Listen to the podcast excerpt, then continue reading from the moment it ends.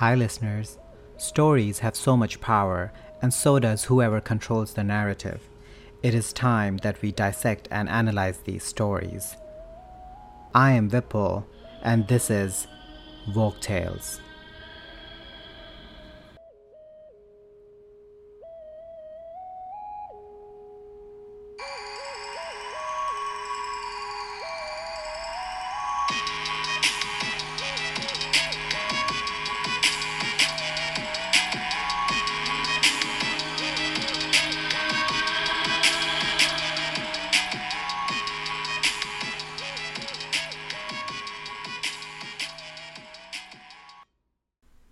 Hi everyone.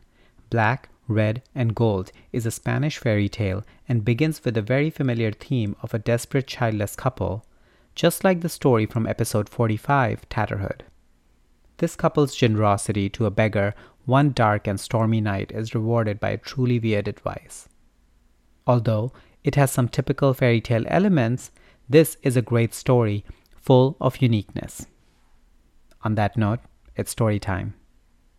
Provided with a good meal and a place by the fire, the next morning the beggar recounts what he insists is a prophetic dream that will grant the deepest wish of the couple. Not entirely convinced, but willing to give pretty much anything a try, the husband obediently fetches out a jar of honey and sets off through the forest and up the mountain until he comes to the cave from his guest's dream. Within, he sees a woman lying asleep her long hair of three colors black, red, and gold, and crawling with bees.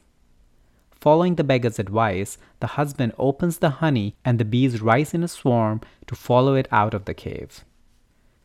The sleeping woman stirs. For a long time, she simply stares at her visitor in silence. But not in any great surprise. Quite the contrary, in fact. I know why you have come, she says at last.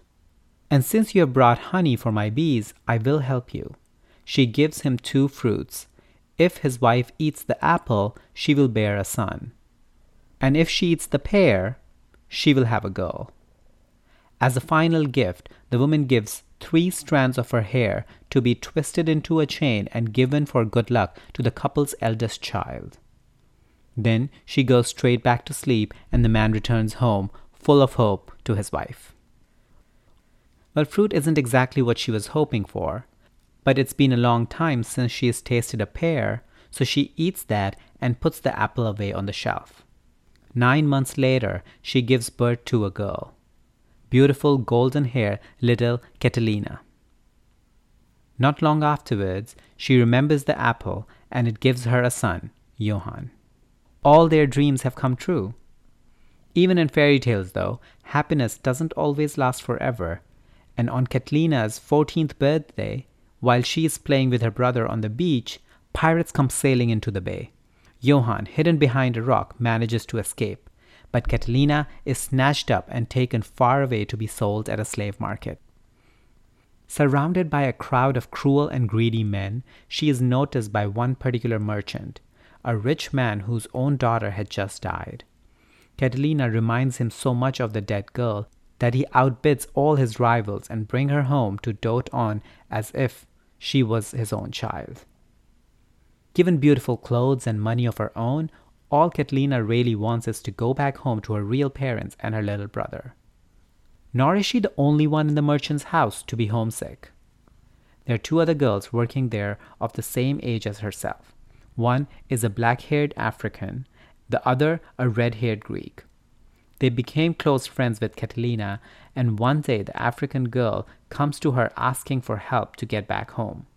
She is sure that if Catalina, the master's favorite, asks for this, it will be done. Well, Catalina tries. But the merchant, though kind to the girls under his care, is sure he knows better than they do. If I let her wander into the wicked world, he protests, she will most likely come to grief so he gives her a ring instead and expects her to be happy. The girl falls into a deep depression from which no coxswain rows her and her friends fear for her life. Then one night, Catalina dreams. A woman with black, red, and gold hair, and she's wearing a dress all covered in bees, speaking to her. showing her what to do.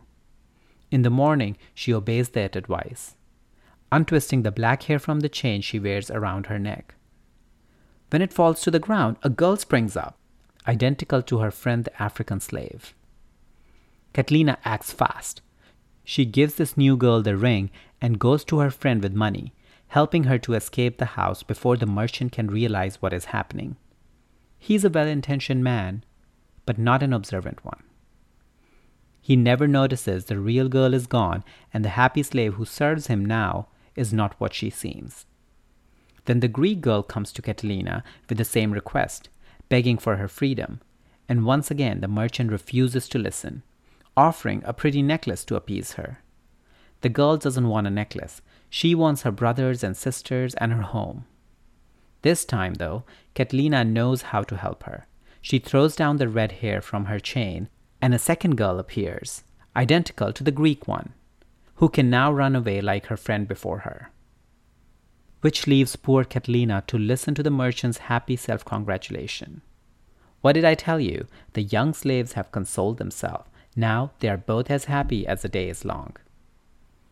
And the days are long, empty of former friendship, full of painful memories. She could escape now if she wanted, but she feels her debt of gratitude to the merchant, who may be stupid, but had always treated her kindly. Years go by, and Catalina grows up. One day, she is sitting on her balcony watching the ships come and go in the harbor. A young knight rides past beneath her.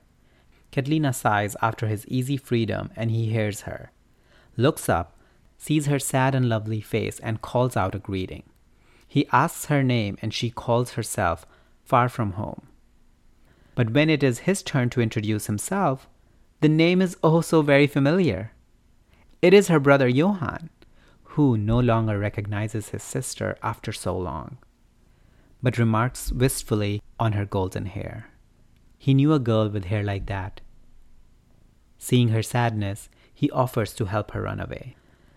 Catalina doesn't know what to do if she leaves, she breaks her master's heart. If she doesn't, she may never see her family again. When he comes the next day for her answer, she has chosen duty, telling him she must remain. Even so, she can't hide her grief completely, and even her sensitivity challenged master notices her red eyes. He interprets this as a cold and coddles her appropriately with an early bedtime and lots of warm drinks but nothing can comfort her. On the day named for Johann's departure, she goes to her balcony to watch him sail from her life. And as she waves to him, the last strand falls from her neck to the ground. A golden haired girl springs up as if it has come straight out of a mirror and asks for its instructions. Oh, stay here, stay here with my master, the merchant. Love him and make him happy. Catalina cries out, and not stopping for anything, she runs like mad for the harbor. The ship is already gone. But Johann, seeing her appear on the quay, forces the captain to turn around and collect her. He is delighted to see that his sad friend has decided to free herself, and quite carried away with the moment, asks her to marry him. Catalina explains that she loves him, she will always love him, but she can never marry him. She is the long lost sister with the fondly remembered golden hair and at last she is going home.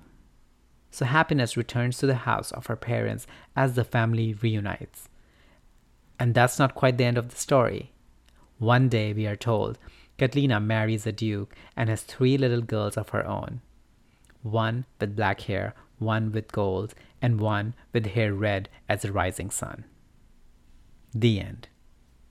This story feels a bit like a gothic romance, kidnapped by pirates, adopted into wealth and misery, the terrible choice between love and duty. Only it isn't the traditional love story.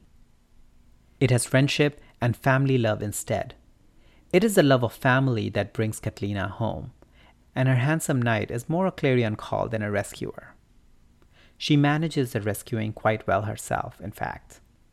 It is also one of the few fairy tales I can name off the top of my head that feature people of other ethnicities from the protagonist in a positive way.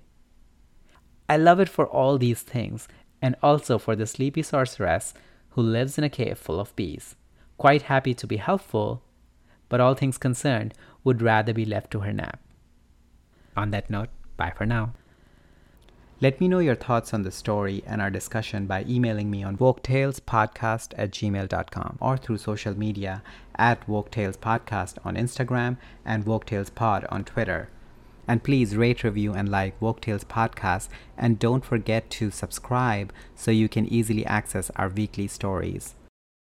If you have any story recommendations or if you want to come dissect and analyze a story with me, give me a shout out on email or social media because whatever you do, keep dissecting and keep analyzing.